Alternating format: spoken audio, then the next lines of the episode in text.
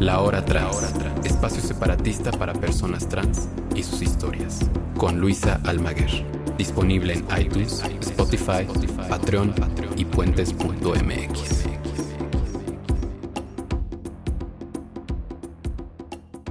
Hola chiquilles, perdón por tenerles tan abandonadas este, estas semanas, pero ya estamos de regreso aquí en la Hora Trans y pues estamos de lujo porque venimos este, aquí de regreso con, con mi querida Jovan Israel, eh, eh, que es un ilustrador eh, no binario de aquí de la, de la Ciudad de México, que, que, tuvimos la, la, fortuna de que viniera aquí a platicar con nosotros, conmigo.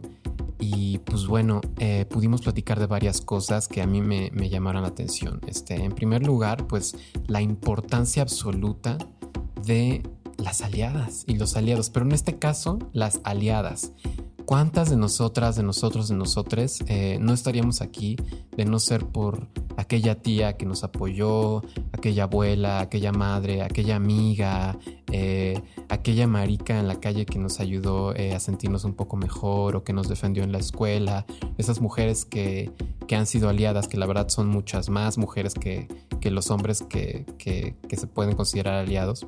Pero en este caso, esta historia pues tiene mucho que ver con las aliadas, porque eso hizo que, que fuera una narrativa mucho más tranquila, mucho más, eh, mucho menos violenta y agresiva al respecto de la historia de Jovan. Y, y, pues qué maravilla eso, la importancia de las aliadas siempre hay que, siempre hay que tomarlas en cuenta y acordarnos de, de ellas porque no estaríamos aquí sin ellas y es el caso de Jovan. Y en ese sentido también Jovan me parece que, que, ya se la sabe, o sea, eh, ella, ella no va, no viene aquí a explicarme eh, sobre lo no binario y sobre lo que significa, pues ella, ella ya lo tiene perfectamente claro y no viene aquí a explicarnos nada ni a, ni hacer ninguna didáctica al respecto, ella vino aquí a contarnos su, su historia. Eh, y pues bueno, espero que, que, la disfruten. Por favor, consuman a, a Jovan este, como ilustrador. Es, es maravilloso se puede bailar. Ay, bueno, también hablamos de otras cosas eh, como... Eh, bueno, que, que, que, se fue en, la, en su adolescencia, en primero de secundaria, se fue a Guanajuato, de aquí en la Ciudad de México. Entonces imaginen ese contexto, ¿no? De irse eh, de aquí de la ciudad a Guanajuato, que es uno de los estados más conservadores este, y que más odio tiene hacia la diversidad.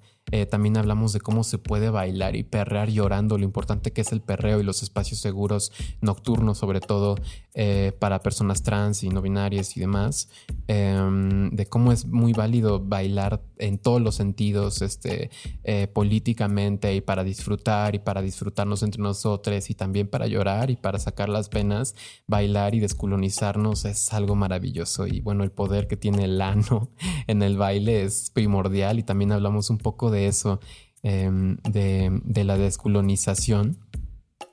Eh, y bueno, consúmanle como, como ilustrador. Ahí están todas sus cosas que son increíbles, padrísimas.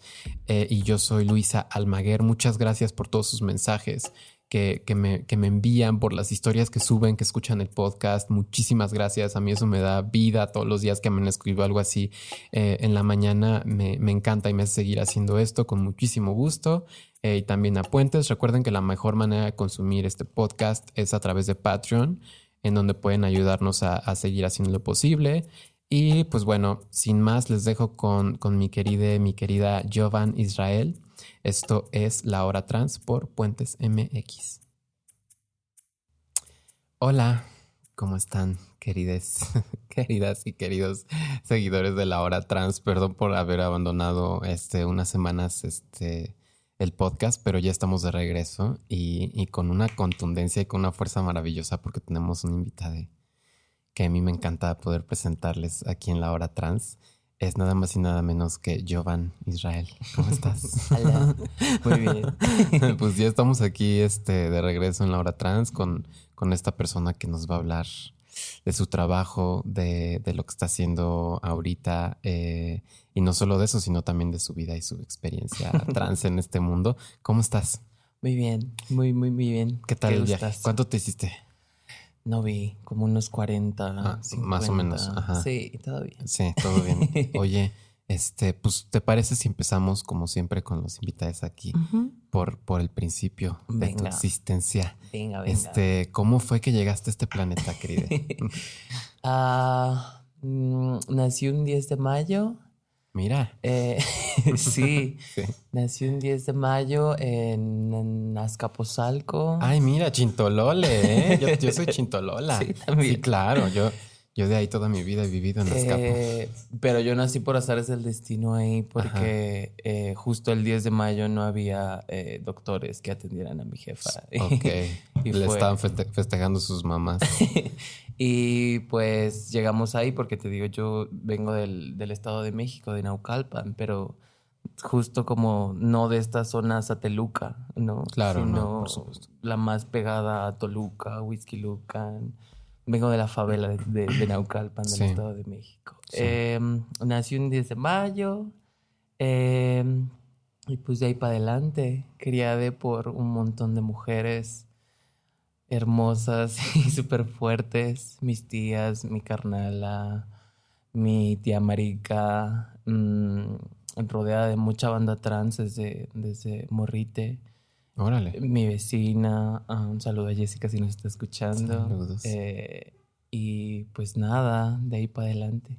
Entonces, tú naciste en Azcapo el 10 de mayo como regalo del 10 de, la- del Día de las Madres, ¿no? Para tu mamá y para Sí. todas las, las mamás que estás, que estás mencionando. Eh, ¿Y cómo fue entonces crecer en este, en esta, en este contexto, este, en donde estaba, se veía bien, era algo, eh, la presencia de estas personas era algo natural, se vivía de qué manera, tu mamá no le gustaba, mi- este, cómo era eso cuando eras pequeña.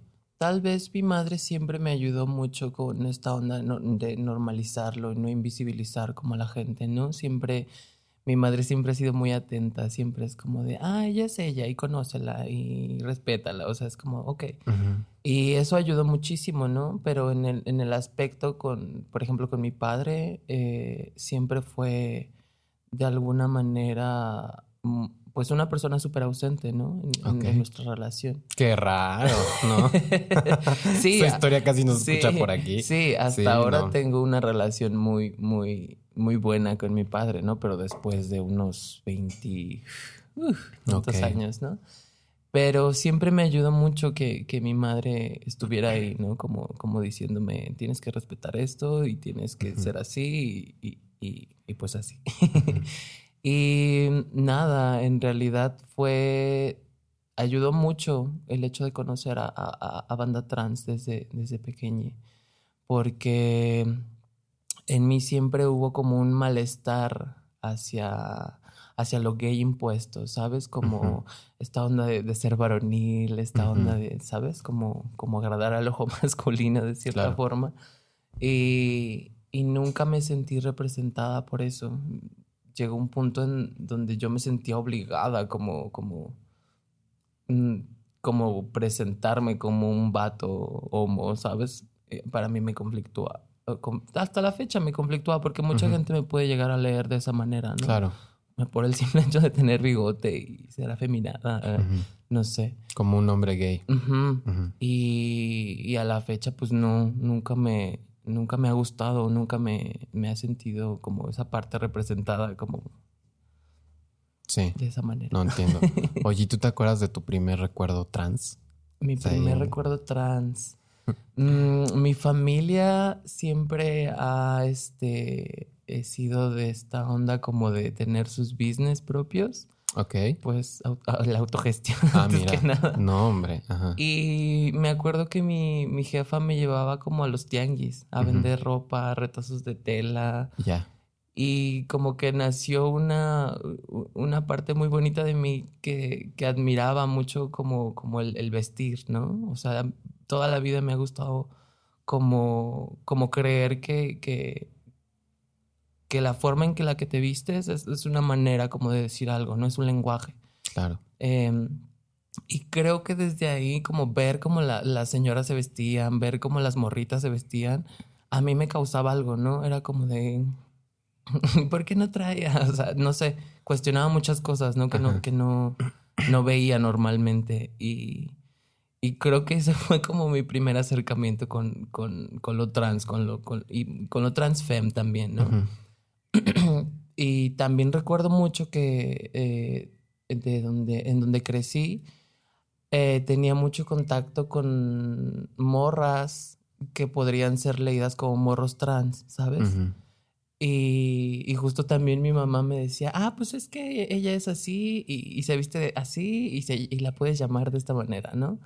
Y como es ese acercamiento desde pequeña fue como, mm, ok, existimos, ¿no? Ok, fue natural, digamos. Sí, sí, de cierta forma. Visibilidad, como más o menos. Oye, y eso fue, eso era en el contexto de tu casa, digamos, ¿no? Y con tu mamá, la cercanía inmediata. Pero ¿cómo era eso en la escuela? Tú, digamos, tú ibas en la escuela en la zona, me imagino, ¿no? Entonces tú fuiste una primaria pública eh, de allá. ¿Y cómo fue eso? Ah, era... Eh, siempre me he rodeado de muchas morras, siempre. Y eso me ha ayudado mucho. O sea, desde el kinder, me acuerdo. Em, desde la primaria he tenido como el gang de morritas, como, ¿sabes? Y las vergueras, las, claro, que, claro, las que no se dejan. Y, y, eso me ha ayudado muchísimo, muchísimo en la vida. Eh, como para decir, pues sí, puede ser leída como marica, sí puede ser leída como una persona feminada pero pues tampoco te tienes que dejar, ¿no? Claro. Y, lo, lo, fui aprendiendo con el tiempo porque hubo una parte en donde yo acabé la primaria justo aquí en, en, el Estado de México y después me moví a Guanajuato, eh, un, un, pueblo que se llama Yuriria, Yuriria, Guanajuato, eh, y ahí estudié primero de secundaria.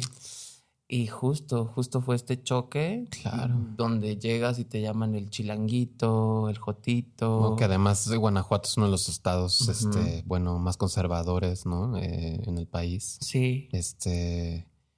¿Cómo fue ese cambio entonces? Estuvo bien drástico.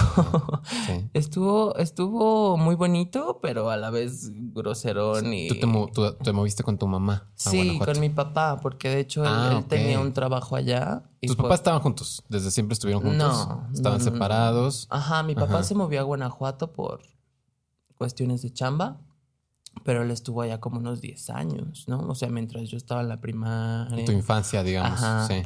Este, ya después nos movimos para allá y sí fue un cambio súper drástico porque en realidad llegué con cero amigos, o sea, fue como, como súper cabrón el cambio, pero aprendí también mucho, aprendí mucho a vivir con mi soledad en ese momento, o sea, en primero de secundaria era como de, pues estás sola, este, tienes que adaptarte a lo que hay y, o sea, tuve una, una gran amiga que se llama Natalie eh, era una morra como de dos metros en primera de secundaria.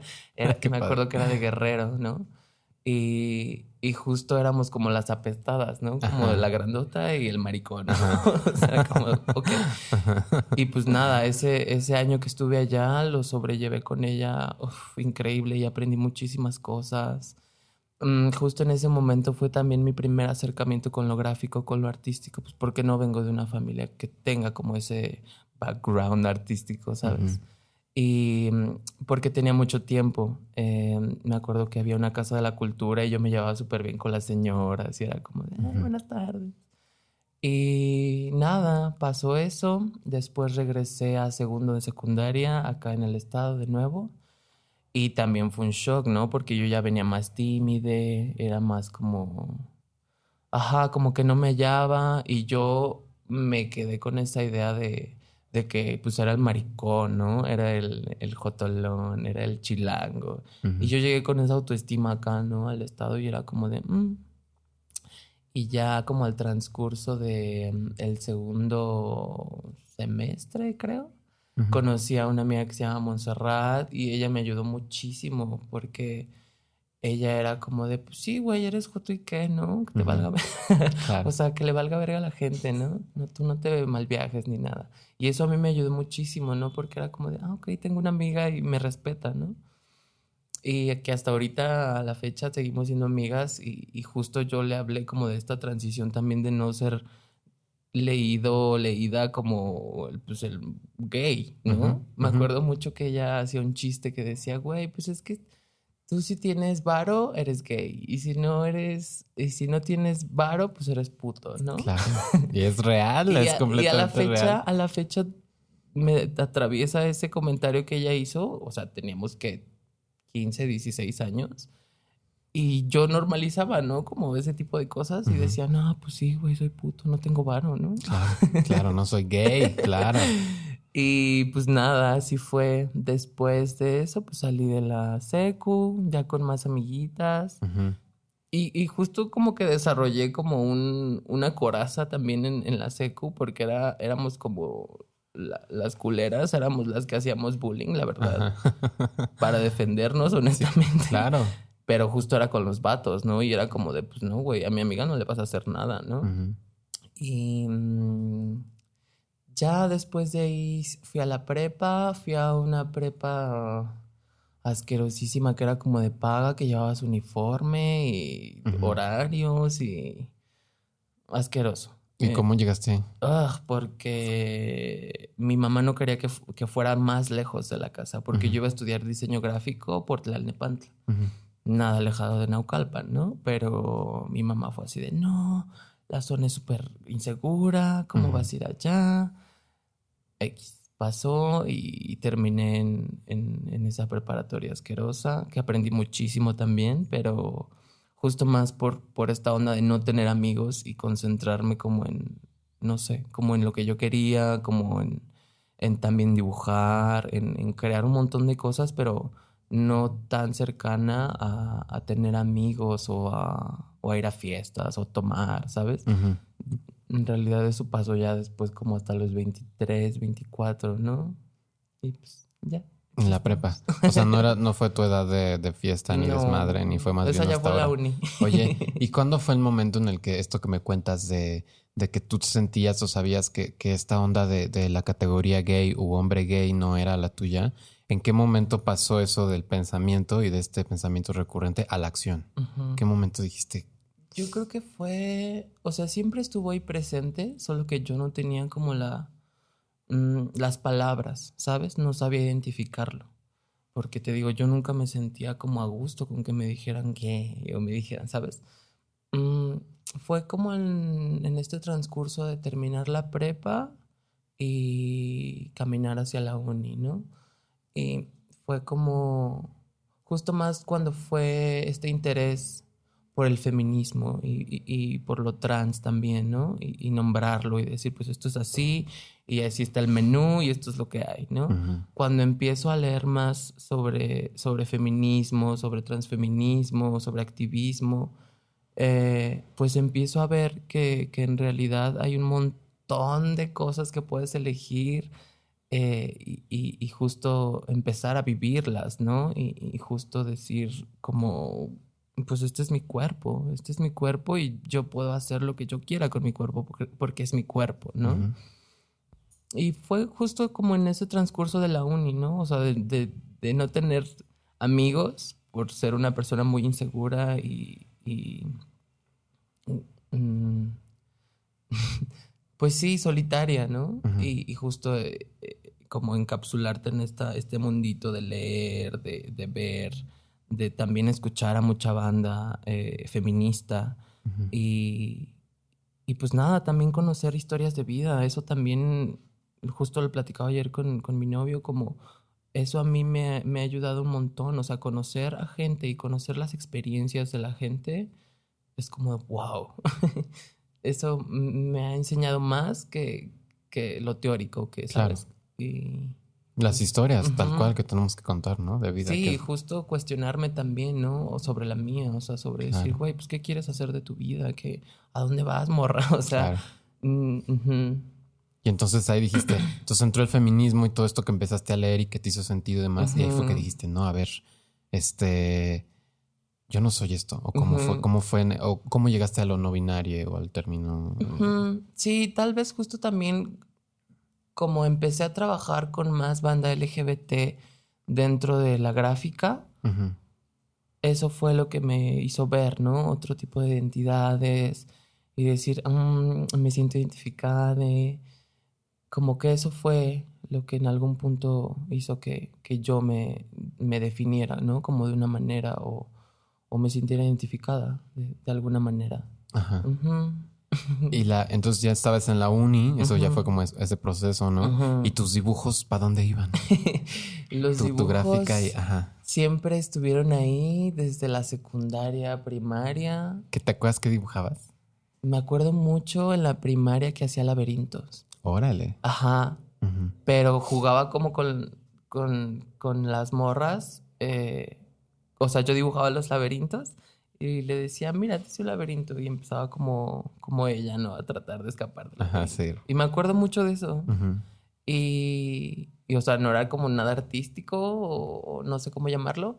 O sea, simplemente era un laberinto. Un juego. Ajá. Y después em, eh, en la secu empecé a hacer diarios. Empecé a hacer diarios y dibujaba, escribía, dibujaba, escribía. En la prepa no dibujé tanto en la prepa era, te digo, más una persona más solitaria, introvertida. Y en la uni empecé a dibujar más, pero justo con esta, mm, con esta conciencia eh, mía también, ¿no? De retratarme, de, de, también analizar mi entorno, mm, un poco más consciente también de, de, los materiales que usaba, ¿no? O sea, ya, ya, era un poquito más serio, ¿no? Eh, eh, y pues, y pues ahí fue mi primera chamba eh, como, como ilustradora cabrona fue dentro del Injuve. Hice unos cómics que hablaban de reducción de riesgos, em, embarazo a temprana edad, pues justo esto, también hablar sobre las identidades LGBT y, y nada, o sea, también como presionarme a, hacer cosas nuevas, eh, siempre fue como, como, como un estímulo también para mí, ¿no? Porque te digo, no vengo de, de, una escuela, ¿no? Simplemente son como las opciones que han estado ahí y pues hacer un cómic fue como de, wow, claro. sí quiero hacer un cómic, claro. Y justo que hable de cosas que también me atraviesan a mí. Claro. Mm, después vino um, pues gracias al Injuve tuve muchas, muchas oportunidades de chamba también. Eh, tanto de hacer flyers como de exposiciones colectivas, de salir en fanzines, de salir en publicaciones independientes. Y también te digo, parte de eso fue como conocer un montón de gente también que se dedicaba a la gráfica, ¿no? Que se dedica a la gráfica o, o, al ámbito artístico, pues. Y, y eso también ayudó un buen en, empezar a crear más, a, justo representar otro tipo de corporalidades. Mm, y pues de ahí para adelante. ¿Y cómo fue? Entonces eso en la ilustración. Y si en la ilustración pues sabemos que hay este, nada más, no hablemos de LGBT, o sea, nada más en la, en la, las de personas trans que conocemos, este, son amigas y demás, pues hay chingos de, diseñadores y ilustradores y, y, está el Tom, este, ¿no? Haciendo sus, sus ilustraciones y estás tú y está el, el, el Félix Morales que hace sus, sus cómics y, y todos justo eh, tienen mucho que ver con la representación de nuevas corporalidades, etc. Y pues sí hay ahí como un, no sé si movimiento, pero ciertos, pues sí un número importante, ¿no? De de gente que está dibujando y que se está dibujando a sí misma, ¿no? Y que está eh, pues representando y visibilizando este otro tipo de ilustración. Porque no es solo las corporalidades, también tu estilo es muy particular. es un estilo que a muchos les podría parecer em, no bonito, ¿no? O que no cabe dentro de lo, estético o lo, hegemónicamente bonito o estético. Entonces por ahí también hay un como, pues algo político, ¿no? Una, una declaración como política y sobre el estilo y sobre los cuerpos que se dibujan y demás. ¿Cuánta falta hacen tantos más, no? Aún así, a pesar de lo que ya hay, ¿no? ¿Y cómo llegaste a la música? Mm, la música. Mm, fue a partir de un proyecto colectivo eh, de fiestas que lo nombramos una amiga y yo como Mami Eh, pero justo fue con esta idea de, empezar como a hacer fiestas entre amigas, ¿no? Y decir, ay, nos vamos a divertir y la vamos a pasar increíble, ¿no? sin mm, pensar quién iba a tocar, sin pensar eh, cuánto íbamos a cobrar. O sea, Sí, en claro. realidad la primera fiesta que hicimos ni siquiera cobramos nada. Ajá. Pero fue por este support que, que mi amiga me decía, güey, tienes que tocar en las fiestas, pones música chida y no sé qué. Y yo así de, pues va, güey, vamos a hacerlo. Y pasó, eh, y en algún punto eh, eh, fue como un kaboom, como de muchas cosas, porque justo este proyecto nace con esa necesidad, ¿no? De generar espacios seguros y generar comunidad, ¿no? A partir de, de- de lo nocturno porque mi amiga y yo éramos como, como de esta idea de, de creer como, güey, pues es que solo hay espacios como para la banda gay, ¿no? O solo hay espacios donde tocan pura música pop, ¿no? O hay espacios gays, pero hay heteros. Y, y pensando en esto fue como surgió la fiesta, ¿no? Y, y a partir de ahí empecé a tocar en la fiesta, empecé a, a conocer a gente que en realidad estaba también creando espacios seguros en las fiestas. Empecé a, a- topar a Javi, empecé a tocar a, a- a Ano, empecé a topar a, a Rosa Pistola. O sea, fue un, un, un- como un cóctel de un montón de personas que se juntaron y pues hasta la fecha siguen haciendo lo que, lo que empezaron con nosotras, ¿no? Y, y pues yo también, ¿no? De cierta forma me encanta poner música. A la fecha no he producido nada, Pero me gustaría mucho, ¿no? Eh, y pues como DJ LGBTera, Sí. está padre porque si ves como hasta cómo cambia ese switch, ¿no? De, de, de decir, güey, pues es que no nada más ponemos a Madonna, ¿no? O Claro. sea, O hay, hay un montón, ajá, hay Claro. un montón de diversidad eh, en la música, o sea, siempre la ha habido, ¿no? Claro. Y creo que actualmente con la internet ahora es como, wow, puedes Sí. encontrar de lo que quieras y justo son productos de banda LGBT, pues, ¿no? Que tú, po- tú pones música LGBT. trato que, que, que todo mi, mi, mi, mi selección sea LGBT. Órale. Porque eh, es necesario. Súper. Es súper necesario. Eh, que sí, se me sale ahí un, una cisgénera, un Claro. cisgénero. Una pero- cisgénera.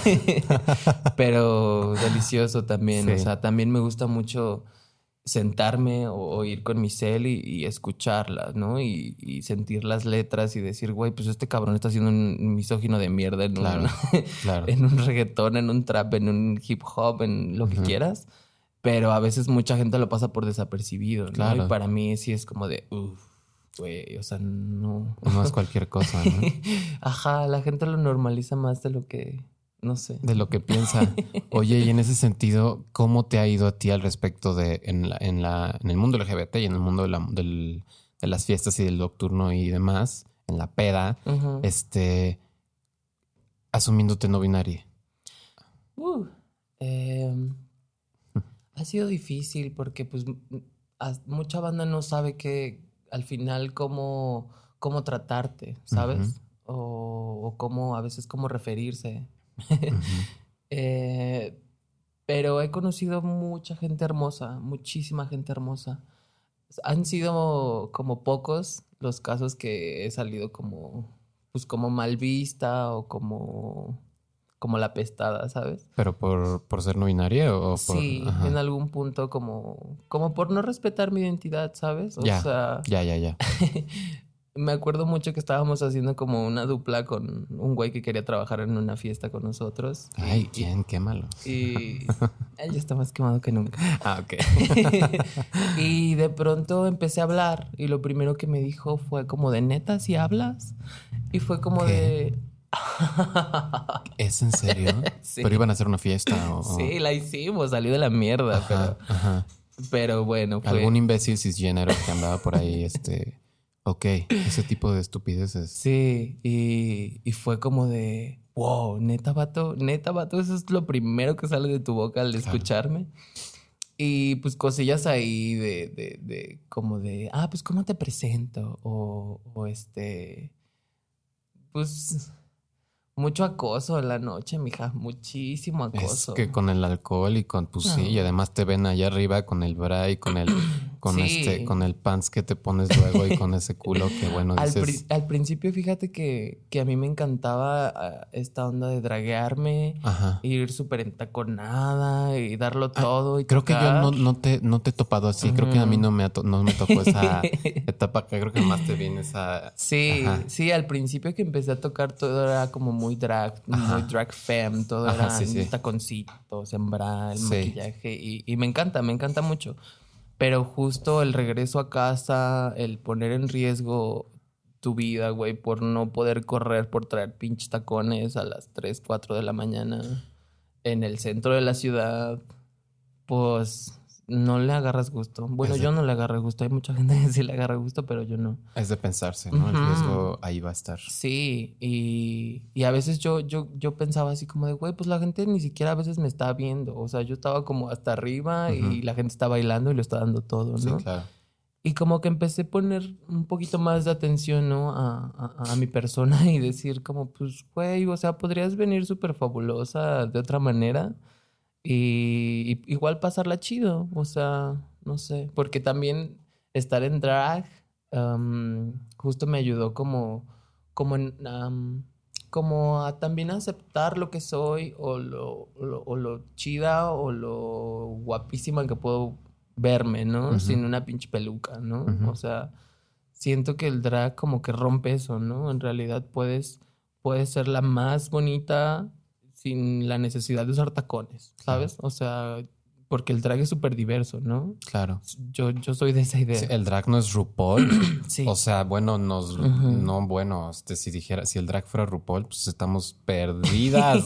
este, pero exactamente, hay toda Sí. una diversidad dentro del drag que puede Sí. llevarte a, a conclusiones incluso personales, ¿no? Respecto de tu identidad. Sí, justo, justo como estos dos últimos años que salgo a tocar, eh, ya me gusta estar más cómodo, o sea, en realidad preocuparme en realidad por qué voy a poner, no por cómo me veo, porque me Ujú. estoy derritiendo, eh. sí. Sea, porque pasa. sí, claro. Y, y pues nada. Eh, la noche es, es un lugar increíble con sus riesgos y sus miedos y sus monstruos ahí bien, bien arraigados eh, y normalizados, que es lo peor. Ujú. Eh, pero es, ha sido muy hermoso, ha sido muy hermoso trabajar en la noche, conocer un montón de gente. eh, nada. Oye, ¿y tú que has estado y que has navegado por la noche y por estos espacios, eh, que además son espacios diversos y que Ujú. muchos de ellos son seguros y también muchos de ellos se dicen seguros? ¿Cuál, se- ¿Cuál es tu receta o cuál sería tu recomendación al respecto de generar espacios seguros nocturnos para, para la comunidad diversa? Mm, Yo creo que siempre estar al tanto de, de, la opinión de, de- de tu público o de la banda LGBT. eh, yo creo que va de eso, de escuchar las necesidades de quien, de, pues sí, de quien está entrando al lugar, ¿no? También tiene que ver mucho con, con esta onda de decir, güey, pues es que no hay un ventilador. O, o decir, güey, el sonido me está taladrando las orejas, ¿no? O sea, so- creo que son cosas muy sencillas que al final como colectiva se pueden hablar y se pueden restaurar o se pueden, ¿sabes? Como trabajar, ¿no? O, o que haya un baño eh, para todos, ¿no? Claro. Um, o no sé, que por ejemplo la banda que trabaja contigo de seguridad también sepa, ¿no? Sepa con quién está, o sea, sepa a quién están protegiendo. Claro. Mm, y pues yo creo que eso, en realidad, eh, pues va de eso. También ah, es que el ambiente nocturno está muy, ¿cómo se le dice? Pues muy, muy infectado de esta onda de, de pelear plaza, de droga, de, Ah, ¿sabes? o sea, Sí, obvio. sí. O sea, y en todos los, los lugares Ajá, seguros para sí. la comunidad LGBT. Sí. Y es un problema que en realidad muy poca gente ha hablado y... El Y- problema de, de las drogas o el Sí. problema de, de las plazas, de quien Sí. quiere vender droga esa noche Sí. va a decidir cosas. Sí, hay, hay cosas ahí que, no, o sea, no se han tomado en cuenta para justo hablar de espacios seguros al Sí. 100%, ¿no? Son cosas que se deberían de hablar porque, pues, nuestra vida es la que está en riesgo, o sea, no, no es nada más, o sea, solo es nuestra vida. Sí, nada más, claro. y es bien necesario, es bien necesario decir, esto está pasando y, tenemos que tomar este tipo de, de precauciones, ¿no? Digo, que al final, pues sí, crear espacios seguros son, hasta a veces mucha gente le puede parecer efímero, ¿no? Como decir, no, pues güey, no voy a estar segura toda la noche, güey. O sea, me puede soltar un putazo un güey, puede soltar un putazo una morra, o sea, también la banda piensa eso, ¿no? Que un espacio seguro va a ser como 100% seguro claro. forever, ¿no? Claro, No, güey, tiene sus riesgos como salir a la, calle. Vida, claro, sí, como, salir a la calle y cruzarte con un psicópata, güey, ¿sabes? O sea, sí, claro. Ay, querida.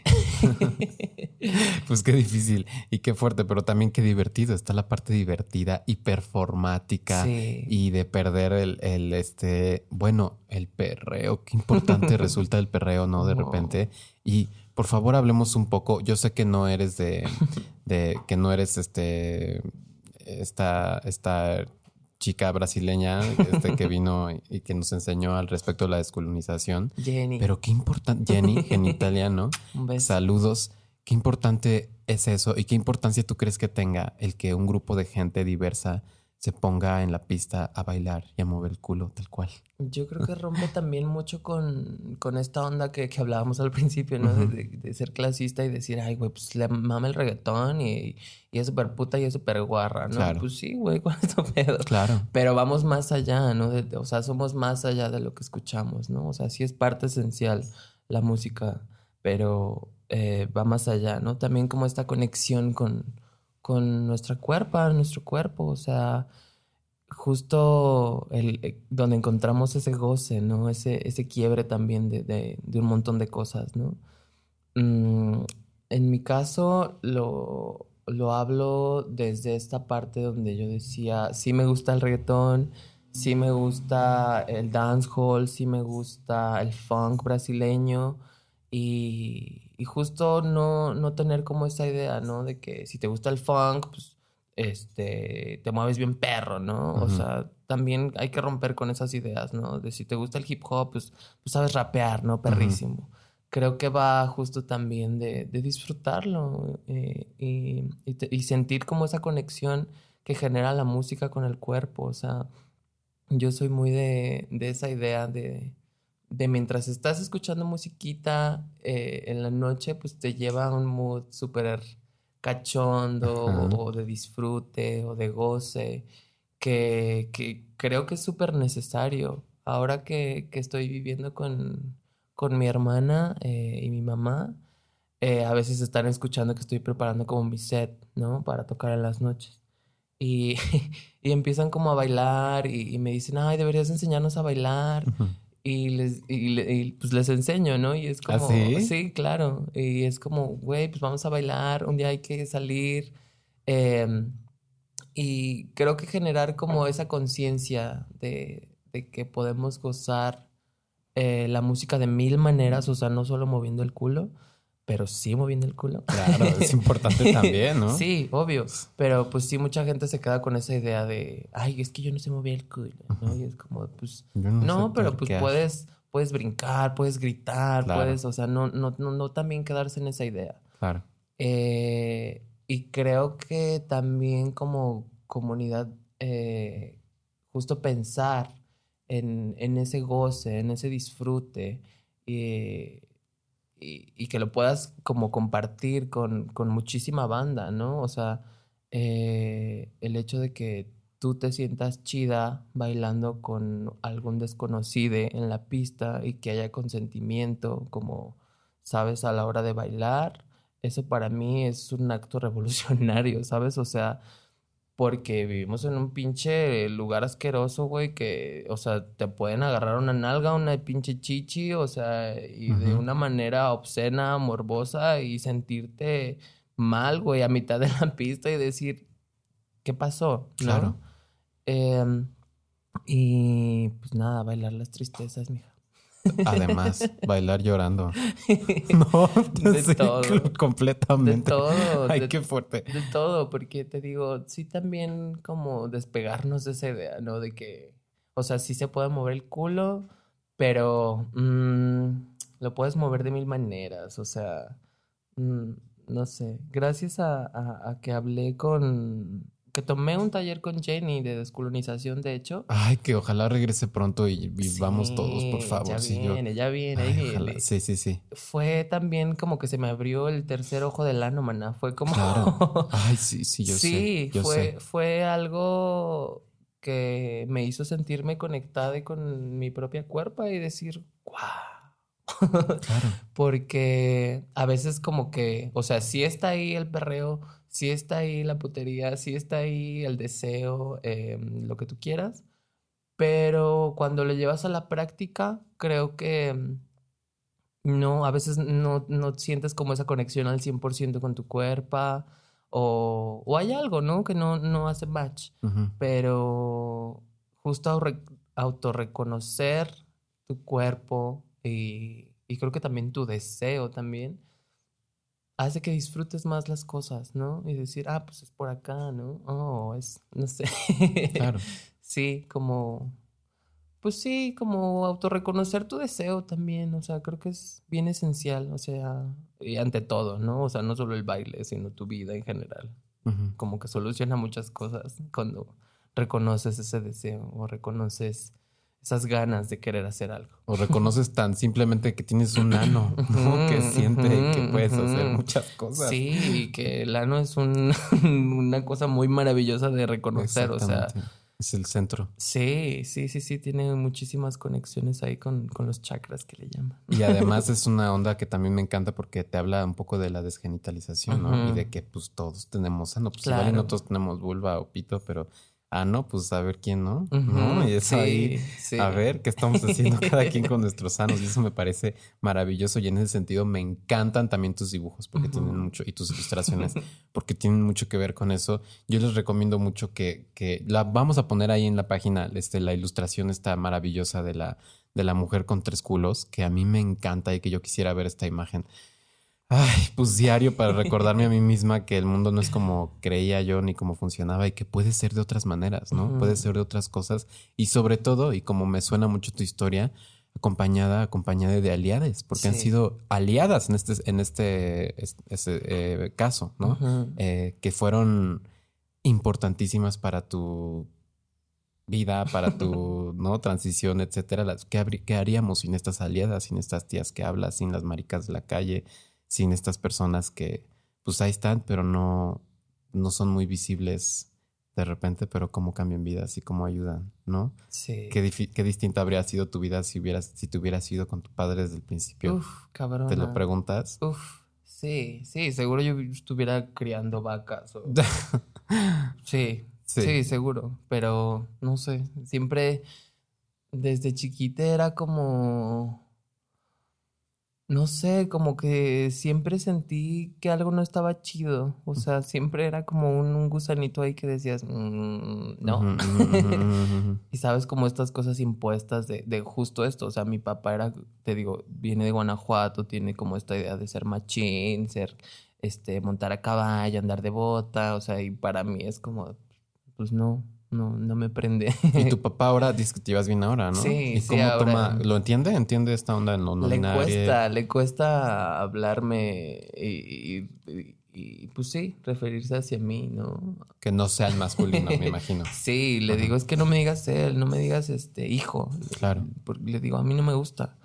Y pues él como que nada más me dice Jovan o me dice, oye, este, Claro. pero ya mm, me dio mucha risa una vez que yo ya iba de salida de la casa y me iba a decir como carnal o algo así y como que la pensó, ¿no? Y fue así, Ajá. carnal, oye. ¿Ah, en serio? Ah, mira, qué bien. pues ahí va, ¿no? Sí, sí, yo en realidad eh, soy, siempre, siempre he sido una persona que no se queda callada y, y dice lo, lo que no le gusta, ¿sabes? Y porque pues eso me enseñó mi jefa y eso me enseñó mi papá, o sea, y que se enfrenten con eso, sí es como de, ah, ok. Claro.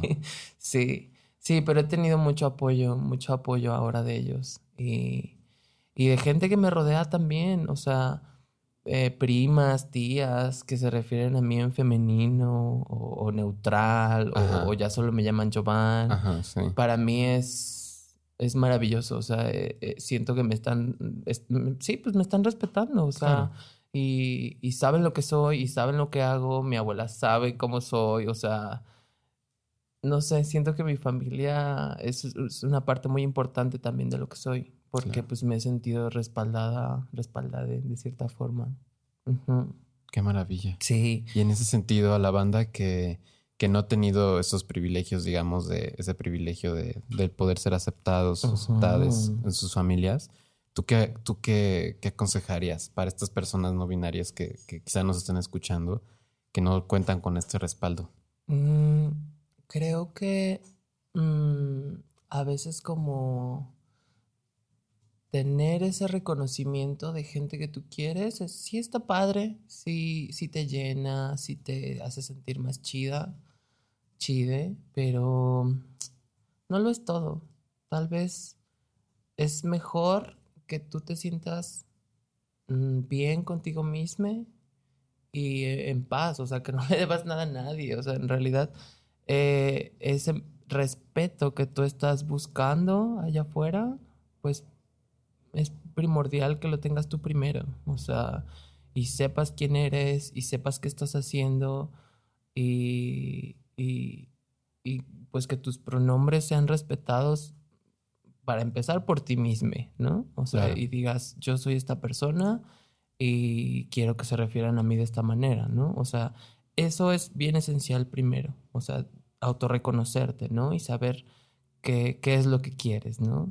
Mm, pero pues si a veces no tienes como ese, ese reconocimiento de gente eh, cercana a ti, pues a veces ya no queda en ti. Eso a veces lo hablo con Javi muchas veces, ¿no? Porque Javi también es como de esta idea, güey, pues es que a veces a mí me da mucha flojera estarme como dando a, a- a- a, pues a entender, ¿no? O a, que me, que a huevo me reconozcan, ¿no? Claro. Pero es lo que eh, hablamos, ¿no? Es como de, pues, güey, no, no también vas a estar educando a toda la banda que está a tu alrededor, ¿no? O sea, en realidad, porque es un trabajo bien cabrón, güey. No, o sea, claro. Y no es nuestra responsabilidad. Y, y justo eso, o sea, si tú no tienes ese respeto que a veces buscas afuera, pues mm, tal vez no es la gente indicada también, o sea, porque pues no, no es nada del otro mundo que cambies tu pronombre, o sea, simplemente es- estás pidiendo respeto de la manera que eres, o sea, y pues si hay banda que no, no, no te respeta, pues a la chingada con esa banda, o sea, Claro. no, no merece tu atención. Sí. Oye, ¿y qué estás pensando ahorita? ¿Qué vas a hacer? ¿Qué está- ¿Estás dibujando? ¿Sigues dibujando? ¿Estás en varios eventos? Este... Pues ahí ando haciendo de todo. Apenas hice una portadita para un libro en Argentina Ah, mira, qué que se llama maravilla. Poder Trans. Ay, qué maravilla. Sí, wow. Sí, sí, sí. Es, es una es una, una compilación de, de testimonios de banda trans, ¿no? Eh, y pues nada, hicimos ahí la portadita. Ok. Eh, pues, pero es banda de la trans de Latinoamérica. Ok, ¿cómo se llama el libro? Poder Eh, Trans. Poder Trans, órale. ¿Y, Pod- vas- y ya está o, vas- o va a Ya estar la acaban de imprimir la, la, la semana pasada, creo Ajá. lo presentaron en, en una feria del libro ahí en Argentina. Ajá. Ujú. Y pues nada, ahorita estoy trabajando para Border, el Centro Cultural Border en Jauría Sí. Trans. Sí, sí, sí. Estoy haciendo grafiquita ahí para los eventos. Eh, ¿qué más estoy haciendo? Pues vamos a tener una fiesta para el Día del Orgullo entre la Javi, entre Ano y yo. Es la que están ahorita, la que está monstruosa, La ¿no? mugre. La mugre, que se ve... Sí, tra- eh, trajimos a, a la pajarita La Pol, una chica trans de, de República Dominicana. Oye, ¿y por qué tú crees que sea importante eh, este tipo de estéticas? O sea, como de... Porque son estéticas... Si ustedes buscan ahorita mugre o, o, bueno, tus dibujos y en general... Pero sobre todo esta fiesta que va a ser, ¿no? Que se llama Mugre, que es con Javi y que es DJ Guapis y. Anobis. Este... Pues no tiene nada que ver con, con lo que se nos ha presentado en los medios como lo trans, ¿no? No, bueno, cero. Bueno, Victoria Volkova, ¿de qué hablas? ¿No? Barbies, este, nunca. O sea, no, eso no existe. Más bien apuesta por una estética grotesca, por una estética monstruosa, por una estética que tiene que ver con la sangre, con los fluidos. Con... ¿Por qué apostar por esta... Mm, tal vez porque es lo que somos en realidad. Ah, no, porque creo, o bueno, sí, de, Sí, de- de cierta forma somos también hay una, una mancha voraz dentro de- del planeta Tierra, ¿no? Pero también nos gusta incomodar, ¿no? Y decir, pues es que las cosas no son tan, tan bandera gay LGBTera, o sea, creo que vamos más allá también de eso, de lo impuesto, ¿no? Somos más que cuerpos blancos o, o- o cuerpos, no sé, eh, hegemónicos, ¿no? Eh, y, y siempre nos ha gustado como, como, o sea, como amigues, como, como compañeras de trabajo, siempre nos ha, nos ha gustado mucho como, como incomodar, ¿no? Al ojo y decir, ah, no mames, ¿qué es eso, no? Claro, claro. Y, y, por ejemplo, yo lo hacía mucho en drag, o sea, el hecho de dejarme el bigote y, parecer una pinche diosa, Ajá. o sea, para mí era un, un arma de doble filo, ¿no? Por Porque supuesto. sí me llegaron como a veces como a acosar en la calle, pero volteaba y me veían con bigote y era como de, "Ah, no wow, claro. con ¿Qué permiso. está pasando? Claro, claro. Sí, pasó muchas Claro, veces. Sí, no. Y justo reapropiarse de, de- de lo que para el ojo eh, eh, eh, hegemónico sería como grotesco Sí. o como, o como que da miedo, para mí es, es también autodefensa, ¿no? También es decir, pues te puedo hacer daño, ¿no? O no te metas conmigo porque luzco de esta manera, ¿no? Claro, por supuesto. Para mí va, va de eso también, como, como reapropiarse también de, de muchas cosas. Claro. Pues este, y también como, no me acuerdo quién decía, creo que era Lía García, que decía que también era- somos un poco como Un beso, cucara- un beso a Lía, la hermosa sirena, que somos cucarachas, ¿no? Y que ahí andamos y que resistimos, este, y pues no nos van a matar. somos sa- fuertes y somos que la- no. y ahí andamos en la basura, ¿no? Es otra forma de verlo. Sí. Y es una forma, pues a mí me parece que, que y muy importante, que tiene que nombrarse, ¿no? Y que, y que también es muy digna. O sea, que es una Mm. manera absolutamente digna y que no por, eh, como por darle la vuelta, eh, es, a mí me parece un ejercicio hermoso. Y, y me parece que tú eres parte de que hagamos ese ejercicio, por lo menos aquí en la Ciudad de México. Al ver nada más una de tus ilustraciones, pues yo creo que puedes ver el impacto que hay en la gente. Seguramente la gente normal, ¿no? Este, con cualquiera de tus ilustraciones, pues los ojos ahí tú ves cómo se les pone, ¿no? Y demás. Sí, apenas tuve una, una experiencia online ¿Así? de que la Secretaría de Cultura publicó una de mis Ay, ilustraciones. sí, cuéntanos eso. Yo vi, yo vi, yo vi, yo vi. Sí, sí, sí, sí. Eh, en Facebook fue Sí. una ilustración que justo hice para el Injuve hace como cinco, seis años, me Ajá. parece, que es un, un chique eh, con barba eh, disfrazado de like, Wonder Woman, de la Mujer Maravilla, y una chica disfrazada de Batman, ¿no? Ok. Y mm, pues yo tenía cuántos, 20 algo. Y yo creía que eso era muy políticamente incorrecto. sí, sí, claro. Sí, claro. Bueno, una empieza por algo. Y, y pues nada, ¿no? O sea, llovieron una serie de comentarios como de, pues es que eso no es arte, eh, la Secretaría de Cultura este, está invirtiendo eh, en, en ideas de género. La ideología La ideo- de género. ideología Sí, de no, eso lo vi. Sí, y, y- y recibí un montón de comentarios en, en mi página personal de, de- donde subo mis dibujos en Facebook. O Ajá. sea, eh, como de, ah, tú no este, eres un artista, este, ni siquiera tienes sentido de la estética, de, de los colores, de las sombras. Claro, pero pues es que eso vale madres. O sea, eso es Sí. lo que le enseñaron a ese güey que era el arte y lo yo que lo sea. sé, yo lo ¿no? sé, pero justo encontrarte con ese tipo de comentarios, sí es como de, wow, la gente en realidad está súper cerrada a un montón de cosas, o sea, y, y por ejemplo, yo que estudié un poco arte, sí veo como, em, como a veces ese raciclasismo impuesto, ¿no? Como decir, güey, pues es que eso no es cultura, eso no Claro. es arte, ¿no? Claro, Y es como de, pues no, o sea, son mis rayones y yo tampoco estoy diciendo que sean la mayor muestra de arte en el mundo. Claro, o sea, solo es mi manera de expresarme, ¿no? claro. Y, y en Twitter también me encontré un montón de comentarios. Te llovieron. Yo vi. Sí. sí. te- a, a las- a la publicación de la Secretaría de Cultura y a ti. Sí, sí. Qué horrible. Pues delicioso. O sea, de, También, ¿no? de eso encuentras también un montón de cosas. En algún punto sí también me mal viajaba como subir mis cosas a internet y- y que sean como tan personales Sí.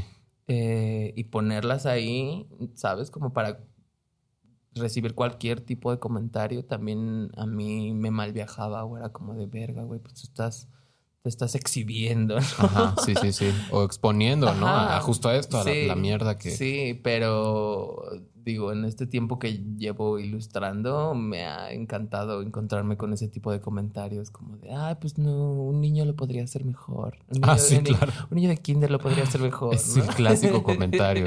Pero me gusta, me gusta mucho también como causar eso en la gente, ¿no? Y decir, ah, Oye, y por otro lado, seguramente también hay quien te dice, oye, qué chingón. sí. ¿No? Sí, que ha sido la mayor respuesta de la banda. Porque yo empecé posteando más en Tumblr y, o sea, cuando no había censura. Ah, sí. y, y conocí a un montón de gente pocha, chicana, eh, de Los Ángeles, de Chicago.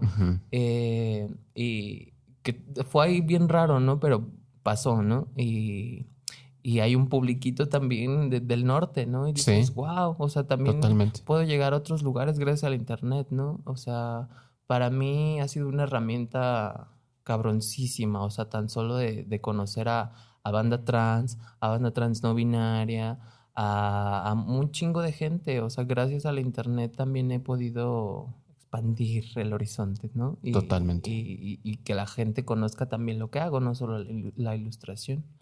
Para mí uf, ha sido un regalo de la vida. Ah. Y tú, y tú y tus dibujos, y no solo tus dibujos, yo creo que tu persona, ¿no? Y lo que, lo que representas en muchos sentidos. Ya nada más con ver una foto tuya, ¿no? Yo creo que a, mucho, a muchas personas les pasa eso que justo. también fui meme. Ah, sí, llora, pero por, por estos idiotas, ¿o, qué? Pues el internet es ¿Pero qué? ¿Por qué? ¿Por cuándo? ¿O ¿Cómo? Mm, un chico me sacó unas fotos ahí por el mercado de San Juan en la Doctores. Yo, yo vivía ahí en la Doctores. Ajá. Y pues muy locochona, punqueta, en falda, Ajá. piquitos, estoperoles, ¿no? Ajá. Y pues nada, salió así un meme de que decía algo así como de. eh, Hoy las niñas entran gratis o algo así. Y. Ajá, algo así. Ya. Una transmisoginia deliciosa, mi amor. Sí, pero- sí, sí. Sí, sí, sí, sí, sí. Y pues nada, pasó. Y, y fueron varios. Un, un amigo me las enviaba y era como de, güey, ya eres meme otra vez. Y era Ajá. como de, mm, ok. Pero porque la banda no puede con eso. O sea, no puede con verte ni ir al mercado. O sea, ya deja que estés en la fiesta o Está bien dibujando. cabrón. Ya nada más por ir por las verduras. Está cabrón. Fíjate que ahora que estoy ahí en el estado, Ajá. acompaño a mi hermana a- al mercado, ¿no? Y vamos, súper chula, súper guapa. Sí. No, pues un pinche chifladero en el mercado. Claro, O claro. sea, la banda acosando a 24-7. Sí. Em, pero ahora créeme que tengo esta seguridad de confrontarlo y de decir, ¿qué, qué verga quieres? O sea, ¿qué te estoy haciendo? ¿No? Claro. Cosa que no pasaba unos años antes, ¿no? Para mí era como, Hacerte chico. ajá, y decir, pues sí, tienes razón, güey. Pero ¿no? pues y además da miedo. O sea, dices este güey este que trae ahí o Sí. ni sabes, ¿no? Y ahora justo más como, como te digo, me autorreconozco más con esta onda de ser una persona trans no binaria y decir, güey, yo puedo vestirme como yo quiera, güey. O sea, no te estoy haciendo nada a ti. O sea, justo eso eh, me ha dado muchísima fuerza a la hora de salir a la calle, ¿no? Porque no soy una persona que salga a la calle mucho, Ajá. mucho tiempo, ¿no? Pero necesito, ya- o sea, siento esa necesidad de hacerlo y hacer mi mandado y, Pues claro. ¿sabes? O sea, como de decir, pues, güey, o sea, yo también tengo el derecho a existir, Por ¿sabes? supuesto. y, y en el estado sí ahora me he encontrado más con vatos como de, uy, ¿a poco te enoja? ¿Sabes? Como ese tipo de comentarios que, que te encuentras en la calle, ¿no? Eh, y, y sí es como, como que quiebras algo también en su, en su existir de, de ellos, ¿no? Es como, oh, ¿qué es? Oh, Claro. oh, ¿qué tendrá entre las piernas? no? Claro. Porque te lo juro, eh, eh, eh, la gente que me, me ve, o sea, me analiza la cara, me ve entre las piernas, me ve el culo. Sí, o sea, es como de verga, güey, ¿qué quieres? Claro, No. claro. Pero justo ahora tengo esa, esa, ¿cómo decirlo? Estrategia. Pues esa, ajá, O, esa, ajá, esa- respuesta. esa fuerza de Sí. decir, güey, ¿qué quieres? Claro. ¿No? Y, y ahora me encanta, me encanta tener esa, esa actitud que en algún punto yo no sentía, ¿no? A la hora de salir a la calle. Ujú. Me ha ayudado mucho. Para resistir. Sí, muchísimo. Ay, querida Jovan, pues yo creo que nos ayuda mucho también poder escucharte y poder verte, poder leerte, poder verte ir a, a comprar las verduras. es un placer para el mundo. Sabes que sí, sabes que en, en lo, en el fondo es que algo les gusta, ¿no? Es que algo ahí dicen, uy, está rica y está vieja y está, ¿no? Por supuesto, algo ahí les mueves. Y a nosotros también, y a las personas trans que te seguimos y te escuchamos y que van a tus toquines y a, lo- y a estos espacios, ya este que viene con, con Anobis y Javi, pues te agradecemos, yo creo, mucho tu sola existencia, que nada más vayas por las verduras. Eso es suficiente, mira, mira, ¿no?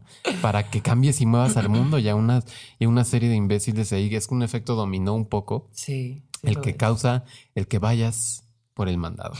y, aún- y a eso le agregas que haces dibujos y que además este, eres DJ y que estás ahí en las fiestas y que andas ahí en las revistas y que andas en conversatorios y que estás presente, digamos, este, por lo menos en la escena de lo que es lo diverso y lo trans y etc., aquí el feminismo aquí en, en la ciudad, pues qué lujo tenemos de tenerte y que muchísimas gracias por estar aquí, querida Giovanni. Ya teníamos un rato queriendo este platicar. Eh, ¿Dónde te encontramos? Dinos todas tus redes. Mm, estoy en Twitter como Giovanni Israel, arroba Giovanni Israel, y creo que todas las redes son Giovanni Israel. Con J. Sí. Jovan, con V, ¿no? Jovan Israel. Escribe Jovan Israel y así pueden encontrar. Seguramente si lo googlean va a salir también la publicación de Secretaría de Cultura. Este, que gracias, ¿no? Pues chido, ¿no? Por la Secretaría de Cultura que... que malgenerizaron en Twitter. Ah, pero además también está ese pedo que, que, que publicaron, el ilustrador. pusieron el ilustrador y lo corrigieron. Mm, No, nadie me. No, no, Nadie pues te no. escribió ni nada, porque tú lo, lo pusiste, lo Sí. publicaste y dijiste, bueno, este Sí, pedo, lo ¿qué onda? retuiteé como comentario. O sea, Claro. muchas gracias por visibilizar mi chamba, pero sí tengan cuidado con esas cosas. No, bueno, es que, que pues sí, ahí estamos y ahí seguimos porque hay tanto que hacer todavía que es Acá andamos, mija. Ay, pues muchas gracias, hermosa. Gracias a ti. Este, eh, ¿algo más que quieras agregar? Mm, pues nada, la fiesta esta es el 26, 20, sí, ni me acuerdo, honestamente. Creo que sí es 26 de junio. Va a ser después de la marcha, me imagino. ¿Tú vas a estar en la marcha? No creo ir a la marcha, me da mucha ansiedad. Solo he ido dos veces a la marcha y me da muchísima ansiedad estar rodeada de tanta gente. Ah, ok. ya. Pero sí, vayan a la marcha. Es 29. El 29. No, es- 26, perdón. Ok, 26. el sí. 26, que ya viene. Es, sí, 26 de junio ¿Sí es 26 o 29? 2019. No, ya ni ves. Bueno, pues por ahí va a estar con, con Anobis y con, y con Javi. Sí, sí, sí. Este, vas a estar también en, en el Centro Cultural España próximamente Sí. hablando de masculinidades. es el 25, me parece. Igual este, aquí en la Ciudad de México. Y pues te agradezco muchísimo. Esto va a salir ya muy pronto. Eh, pues esto fue un, un nuevo episodio de La Hora Trans. Muchas gracias a todos, a todas y a todos, sobre todo este capítulo eh, eh, que está más dedicado a las personas no binarias. Eh, muchísimas gracias por escribirme. Síganme escribiendo. Eh, recuerden que la mejor manera de consumir eh, la hora trans es a través de Patreon porque nos ayudan mucho a seguir haciendo esto. También estamos en Spotify en Puentes MX. Y pues muchas gracias. Yo soy Luisa Almaguer y esto fue La Hora Trans por Puentes. La Hora Trans, espacio separatista para personas trans y sus historias, con Luisa Almaguer. Disponible en iTunes, Spotify, Patreon y puentes.mx.